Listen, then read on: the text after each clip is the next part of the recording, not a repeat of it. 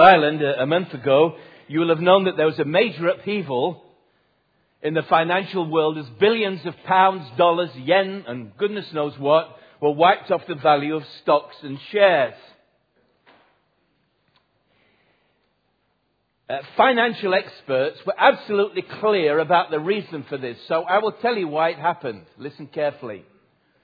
Subprime problems in the US mortgage market are causing declines in world share prices. Now, I don't know about you, but I'm not a great deal clearer after knowing that.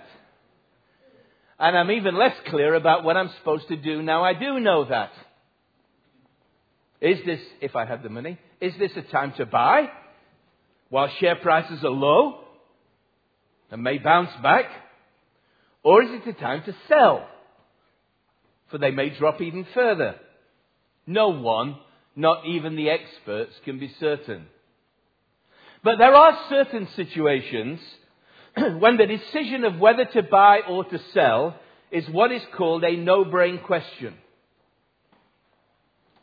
And today, as we continue our series in the book of Jeremiah, which we've called Living in Hope, we find such a set of circumstances. The city of Jerusalem is under siege and has been for several months. A vast army of the superpower of Babylon is encamped outside the walls on every side. Siege ramps are being built up to the walls to break in. People with property on the inside, next to the walls, are pulling down their properties in order to shore up the defences. And just a few weeks previously, a relief force from Egypt, the last hope for this stricken city, had taken one look at the situation and decided to turn round and go home. So in the Jerusalem stock market at this time, if they'd had one, it was what is called a seller's market. At such a time, only a fool would buy property or land in the nation of Judah.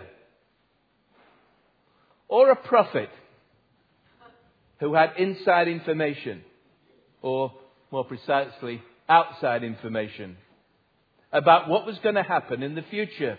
And in that city at such a time was a man a prophet. His name was Jeremiah. And as the city's walls and stock markets are about to collapse, he does something remarkable. He buys a field just three miles northeast of Jerusalem, which at the moment is occupied by the Babylonian army. Now, why on earth would he do such a thing? Quite simply because in our title this morning, Jeremiah is investing in God's future. And I want us to look at this together, focusing particularly on the chapter we read and referring more briefly to the following chapter. And before you fall asleep at this point and think, well, this is an interesting story or not an interesting story that happened 2,600 years ago, stay with me because I'm going to give you in the end some inside information about the future which it would be greatly to your profit to pay attention to. So I've tried to divide this up, and I'm discussing it with Colin in the week as we do when we're preaching. I'm not particularly happy about the headings, but they're just labels and things to hang things on. So if they frustrate you as they have me, just don't worry about it. But we'll try and follow the story through in three steps, all right? Okay, here's the first step acting on the Lord's instruction. Here's the first step to investing in God's future acting on the Lord's instruction. Jeremiah has been placed under house arrest by King Zedekiah for stirring up sedition bordering on treason by saying that the city and king are absolutely doomed and there is no point in fighting against it. Increasingly, however, his predictions look like they're going to come true. So as Jeremiah ponders this, he must have been rather surprised by this strange prophecy he received from the Lord, which related to him personally about something that was going to happen. What the Lord tells Jeremiah, verses 6 to 7, is You're about to receive an offer. Jeremiah said to me, The word of the Lord came to me, Hanamel, son of Shallum, your uncle, is going to come to you and say, Buy my field at Anathoth, because as nearest relative, it's your right and duty to buy it. And what is clear as the story unfolds is that the Lord says to Jeremiah, You're about to receive an offer that you must not refuse. Later on, he says, You, O sovereign Lord, say to me, Buy the field with silver and have the transaction witnessed. Verse 25. Now, in the midst of all these amazing prophecies about events that are going to happen and the end of the world and the reign of the Messiah and all the other things, the new covenant we've been looking at, why on earth does the Lord give him this instruction about buying a field? Why does he tell him you're going to receive an offer that you must not refuse? Well, the first and most obvious reason is because unless he knew this, this is an offer he definitely would have refused. In normal circumstances, Jeremiah would have been expected to buy this field because the law of Moses, Leviticus chapter 25, if you want the legal details, uh, laid down prescriptions so that large landowners couldn't take over from small farmers. So that if you got in difficulties and you needed to sell some land or a farm or whatever it was, rather than it falling into their hands, you gave, you went to your nearest relative and said, look, Will you help me out by buying this or redeeming it? But these aren't the normal circumstances. It, it looked absolutely likely, and Jeremiah of all people knew this, that in the very near future no Israelite would own any land. Not least the field in question, which as we've said, was occupied by the Babylonian army. And Jeremiah had been prophesying about this for 40 years, saying it's going to happen. So his natural response would have been when he got this offer to say, well, thanks, Hanamel, but uh, no thanks. Which is why he needed contrary instruction from the Lord. Now, it's a lovely story. I, I was kind of trying to visualize it this week. Uh, no doubt Jeremiah is still sitting there puzzling out this prophecy. Your cousin Hanamel is going to come and offer you a field. And then the prison governor comes in and says, uh, Jeremiah, you've got a visitor. And the door opens and in comes long lost cousin Hanamel. Now, apart from this this story, we don't have any information about Hanamel. But the very fact that he's trying to sell his cousin a field at this particular time doesn't paint him in a very favourable light. Uh, one commentator, Derek Kidney, uh, Kidner, asks, Was there ever a more insensitive prison visitor? well, I don't know. We don't, we're not told. Maybe he just bring a nice bunch of grapes for Jeremiah. Uh, maybe he just say to him, you know, how you doing? How's your health? You know, all the usual things when you visit people in prison, if you do. But he soon gets down to business and makes his offer. Buy my field at Anathoth in the territory of Benjamin, since it is your right to redeem it and possess it, buy it for yourself. Now, no doubt at this point he's not too optimistic about the response. Uh, maybe he's got a sub story or two up his, up his sleeve to deliver further, you know, to try and persuade Jeremiah to do the deed. But I'm sure he must have been absolutely amazed when Jeremiah says, Yeah, no problem. See, Hanamel thought Jeremiah, he, he, doesn't know what's going on, but Jeremiah did. Notice what he says.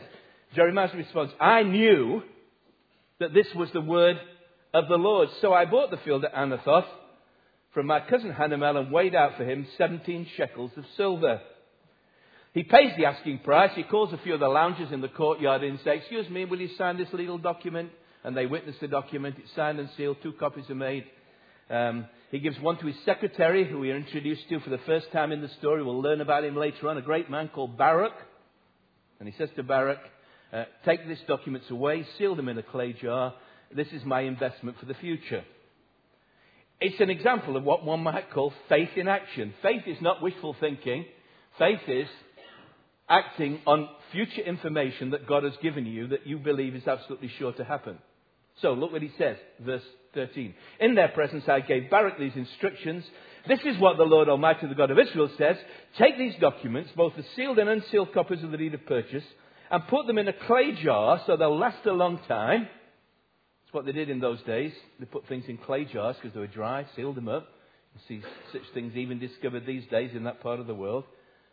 For this is what the Lord Almighty, the God of Israel, says Houses, fields, and vineyards will again be bought in this land. Now, Jeremiah at this point looked an absolute fool. But he was investing in God's future, for he was publicly and practically affirming that he believed what he'd been preaching. That God would do what he said and would bring his people back home, contrary to all expectations. Philip Ryken in his commentary writes, Preserving the title to the property was an act of faith. When Jeremiah signed and sealed the deed, he was banking on God's ability to deliver on his promises. By faith, he was making an investment in the kingdom of God.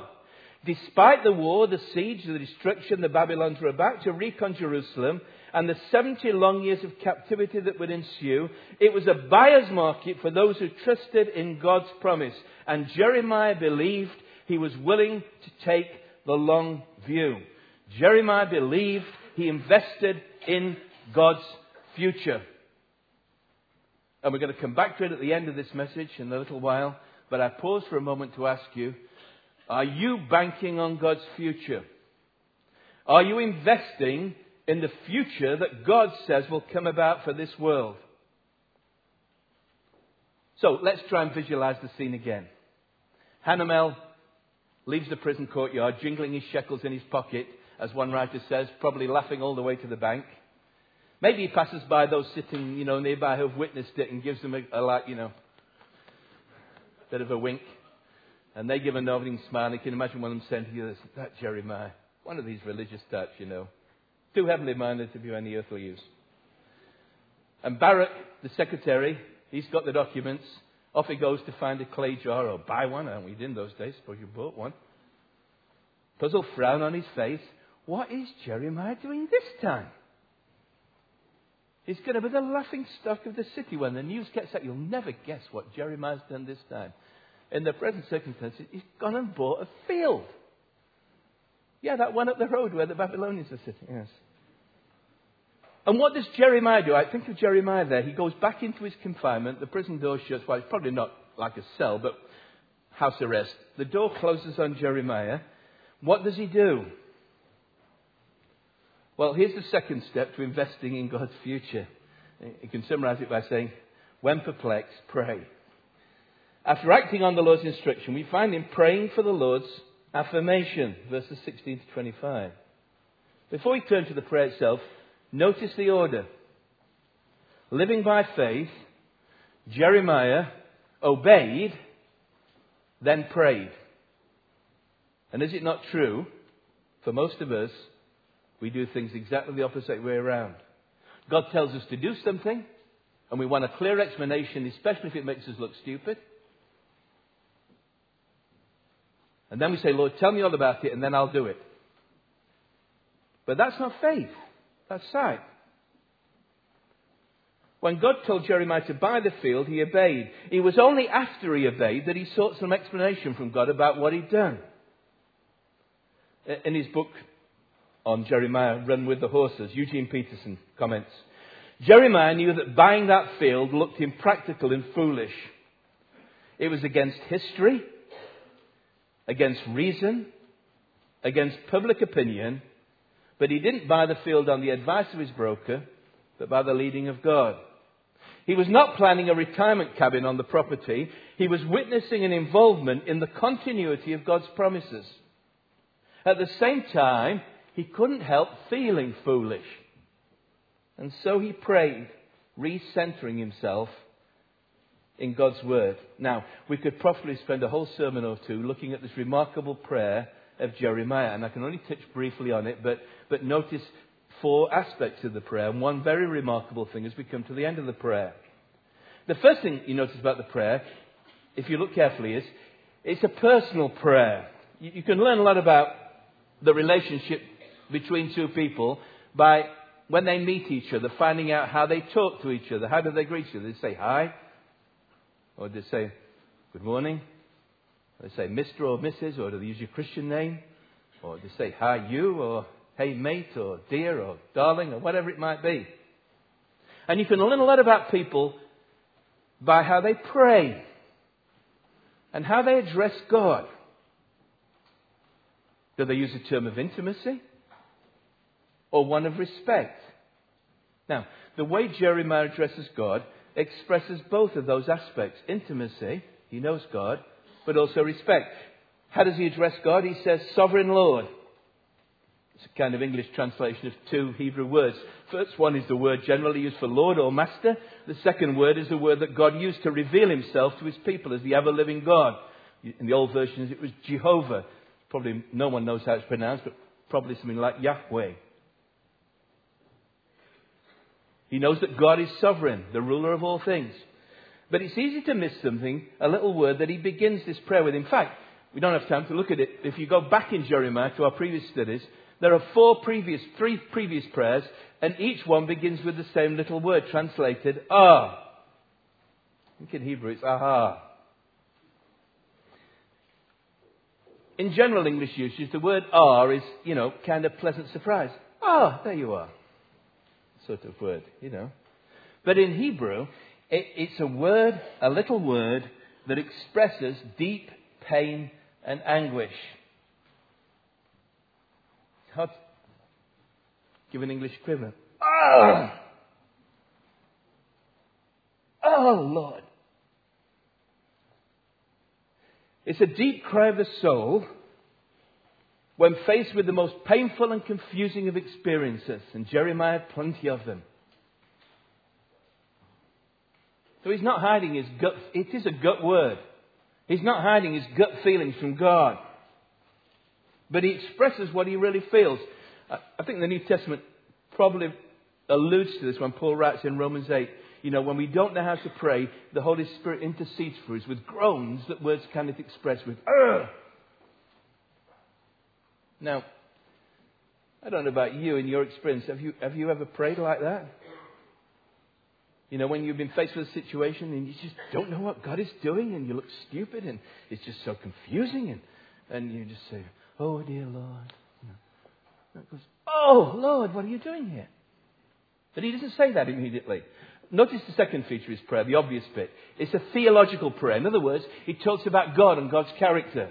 He describes, he begins with God's absolute power, uh, what's called omnipotence. He's the creator of all things. Nothing is too hard for you. Then he focuses on God's love. It's his special word of his covenant love. Chesed. Hebrew. Which is shown to his people. But at the same time, notice he affirms God's justice. That God is a God of justice. His love doesn't mean he doesn't overlook when people sin against him. He punishes sin and sinners. And then he, he, turns to God's omniscience, that God knows everything. Look what he says. Your eyes are open to all the ways of men, verse 19. And having focused on God's character, he then says, Lord, I know that because you've demonstrated this in history. So there's a historical aspect to this prayer. He recounts the history of Israel from their miraculous deliverance from slavery in Egypt and the way that God brought them into this wonderful land flowing with milk and honey. Then he brings their history right up to date to the present headlines and he says, Lord, we entered this wonderful land, but we failed to keep your word, and that's why this disaster has come upon us.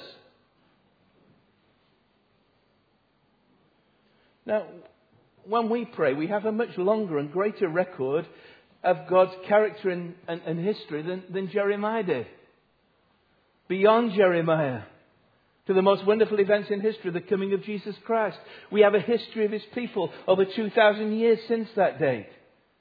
And the sad thing is how many of us are just totally oblivious of this and we ignore it. You see, you see, if you don't know that, it will limit your prayer life for your expectation of who God is and what He can do will be limited. And, and that's why Jeremiah begins here. You see, so many of us would have begun with the problem. You know, we'd say, Oh Lord, what's going on here? Now, Jeremiah, as it were, reminds himself of who God is and what God has done. And as it were, if you put it in these words, reminds God of who He is and what He has done. And only then with confidence does he address his personal perplexity, his problem. One commentator writes, he offered seven parts of praise to one part of puzzlement. Count them all up, you can go through and see if they're seven to one. So we see the final aspect of his prayer, which is practical. Now he says, And though the city will be handed over to the Babylonians, you, O sovereign Lord, say to me, Buy the field with silver and have the transaction witnessed. Now again, notice he doesn't actually ask God anything. In fact, even the word though, if you look at that verse, the word though has been inserted by the translators to try and make some sense of, of how he finishes the prayer. It's as though you know, it comes to the point that he kind of dries up in mid sentence. There's no final, Amen. So be it, because he's not sure what he wants to be, actually. He, he is seeking in his confusion the Lord's affirmation Lord, I've done what you told me, but I need to know it's right. Now, in a congregation this size, there's probably at least one person sitting here who's in exactly that same situation. And there certainly will be, most of us will at some time face that kind of situation where we do what we believe is right. We believe God has told us to do something. It's costly. It's confusing. It maybe makes us look stupid. And we come to God and we say, Oh Lord, what are you doing? And I think Jeremiah's prayer is a wonderful encouragement. When, like Jeremiah, we don't know what God is doing in our lives, we can't even pray properly, when our prayers begin with a groan and they end with uncertainty. What a contrast to seven steps to a powerful prayer life manual type of, you know, prayer. And what an encouragement that God answers such prayers.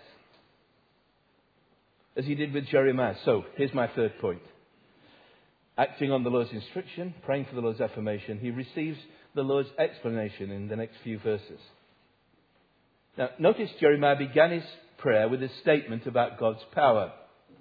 Our sovereign Lord, you made the heavens and the earth by your great power and outstretched arm. Nothing is too hard for you. We all sang it at the beginning. That's why we chose it. Not sure we all believe it, but we all sang it. The test is when something like this happens, yeah? Nothing is too difficult for you? Saying that to God this morning about some particular situation? But his prayer is ended with this kind of open ended statement. Uh, and though the city will be handed over to the Babylonians, you, sovereign Lord, say to me, Buy the field with silver and have the transaction witnessed. Stops, and then God butts in and says, He's saying, as it were, Did I get that right, Lord? You know, about nothing being too hard for you because I bought this field and it looks to me like it's a pretty bad investment, frankly. And the Lord, notice what the Lord does. And again, if you want an interesting study in the Bible, look at the questions God asks people. God more than often asks people questions rather than making statements, particularly at times of confusion. So the Lord's question, then the word of the Lord came to Jeremiah, verse 26. I am the Lord, the God of all mankind. Is anything too hard for me? Do you really believe that, Jeremiah? Now, Jeremiah would have recognized the question. Because if you know your Bibles, and he was a good Jew and he would know his Bible very well, the Lord actually asked the same question to somebody else. It's a Bible quiz now, and I won't get you to raise your hand if you know the answer. But the father of Israel, Abraham. You remember when he was an old man and his wife was well past childbearing age, and the Lord appeared? These angels turned up and they said, About this time next year, your wife will give birth to a son. And his wife Sarah was listening at the tent door, and she laughed. She said, Stupid. Is that possible? And the Lord heard. He said to Abraham, I heard what she did. She laughed. Is anything too hard for the Lord? And what was humanly impossible came true as they gave birth to a son. And they called him Isaac, which means he laughs. Because every time they saw him, they thought, that's amazing. Now, the Lord asked Jeremiah the same question at a time when the future of Abraham's descendants looks as bleak, if not bleaker. He says to Jeremiah, Is anything too hard for me? And he answers his question by saying to Jeremiah, I'm going to do two things that seem absolutely impossible and too difficult. Notice what they are. The Lord will do two impossible things. First of all, he says he will judge his people, verses 28 to 35, through the Babylonians by destroying Jerusalem because of their great sin. Now you say, why is that impossible? Well, if you ask any Jew at this time, it is said it's absolutely impossible because God's promises, God promised that it, Zion will be inviolate, the city will never be destroyed, and God just can't do it. That's why they live there in their complacency. They never thought it could happen. But what they forgot was that God's promises were conditional on their obedience. And for generations, God had patiently waited with these people, and they'd sunk lower and lower in depravity, failed to listen to what He'd said, until they were now even practicing child sacrifice. And there comes a point when God says, Enough is enough. I'm going to stop this. What seemed impossible was possible for the God of power. And today there are fewer and fewer people, and sadly, tragically, fewer and fewer Christians who believe that God will judge sin and punish sinners. But God has the power, make no mistake. He has the power, and He will use it. He comes to judge the world with righteousness. There is a day of judgment coming. But the Lord explains, and you, you can see Jeremiah at this point, the Lord said he's going to do this impossible thing. Jeremiah's still thinking, well, if that's the case, what about the field? It really is a bad investment. The Lord says, I'm going to do a, a second impossible thing. And they flow one into the other, almost, be, almost as though the one follows the other without any break. Well, there's, there's actually a 70 year break, but he says he'll do a second impossible thing. He will save his people verses 36 to 44, by gathering them from exile, restoring them to their land because of his great covenant love for his people. And so, back to the present. The Lord says to Jeremiah, Jeremiah, your investment is absolutely secure. Verse 43 Once more, fields will be bought in the land of which you say it is a desolate waste, without men or animals, for it has been handed over to the Babylonians. Fields will be bought for silver, and deeds will be signed, sealed, and witnessed in the territory of Benjamin, in the villages around Jerusalem, in the towns of Judah, and in the towns of the hill country of the western foothills and of the Negev, because I will restore their fortunes, declares the Lord. And what the Lord promised, of course, came true. Seventy years later, God restored, began to restore his people as the exiles returned from Babylon. The work of restoring the walls of Jerusalem, rebuilding the city, began what seemed impossible and foolish when the Lord told Jeremiah to buy a field came true.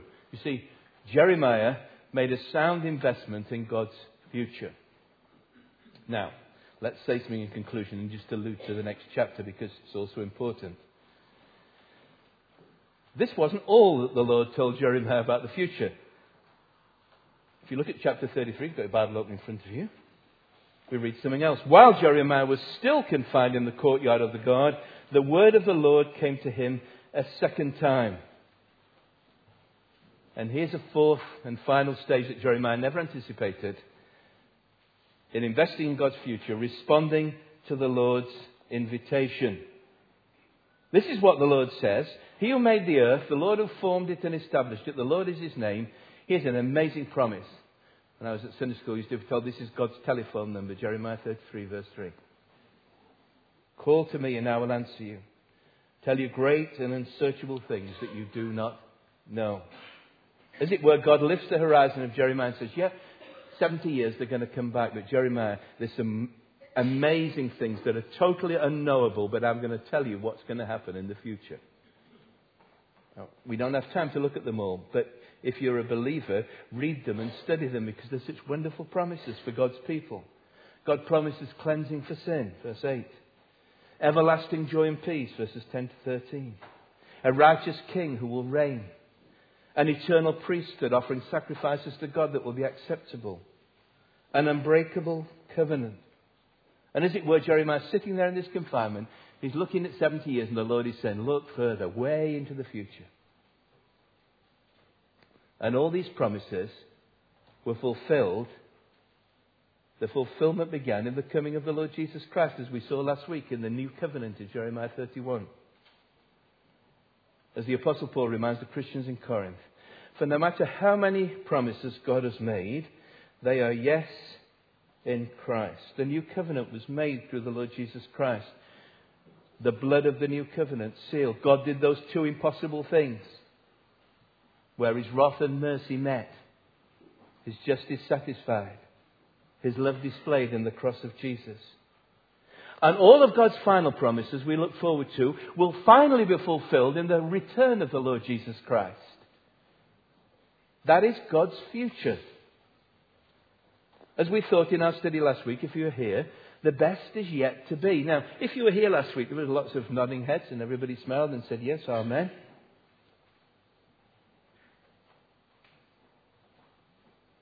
But let me ask you, in all sincerity, as I've asked myself, do we really believe in it? Are you investing in God's future? Let me finish on a practical note by asking you a question, as I've asked myself as well as preachers always should do. This is what I've preached to myself this week. I preached to you again this morning. Have you, if you're a believer, you say, I'm a Christian, I believe in God's promises, I'm trusting in the Lord Jesus Christ, I'm relying on God's future, I'm investing in that. Okay, here's a, here's a really practical question. Have you ever done anything in obedience to God's word that other people who weren't Christians thought was really stupid?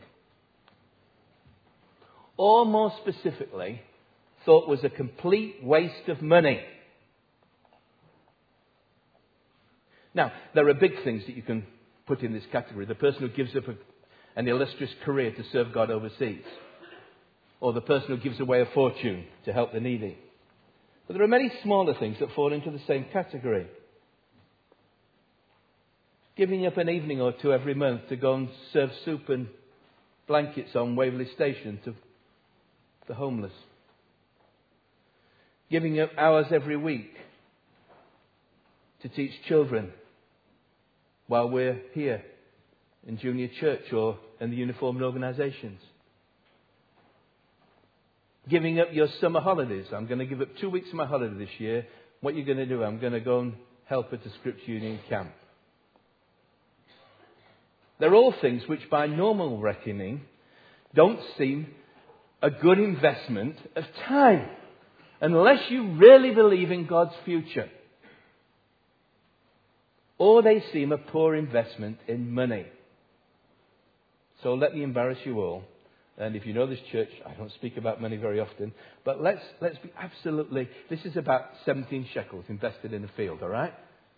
Let's suppose one of those financial gurus, you know the ones on telly who come to you and they say, right, I want to look at your finances, I'm going to help you get your finances in shape, you know? Okay? Uh, and, and you open up your accounts and your bank statements and everything else, and the financial investor goes through and says, let's see now, um, yeah, mortgage payments, yeah, gas, electricity standing orders, community charge, yeah, car insurance, yeah, necessary. House insurance, definitely might get flooded out. Um, phone bill. Hang on a minute, what's this large amount here? What? The amount you give to the Lord's work. Well, there's your answer. Cancel that one, your financial problems will be over. Why on earth would you give so much money to such a cause? Because you are investing in God's future. God's future? What on earth is that when it's at home? You see, if I can put it absolutely crudely, are you prepared as a Christian to put your money where your mouth is? Or do you pay more for satellite TV each week than you do give to the Lord? Or do you spend more time watching TV every week than you do in serving the Lord? Is there anything in your lifestyle and choices that people who don't believe in God's future think is really, really foolish? I don't mean, as Christians do sometimes, go out and do something really stupid. I mean this. If you are really investing in God's future, then it will inevitably have practical, financial effects that won't make sense to most people. That's the test. Are you investing in God's future? The day, the day will declare it. Christ comes again. Let's pray together.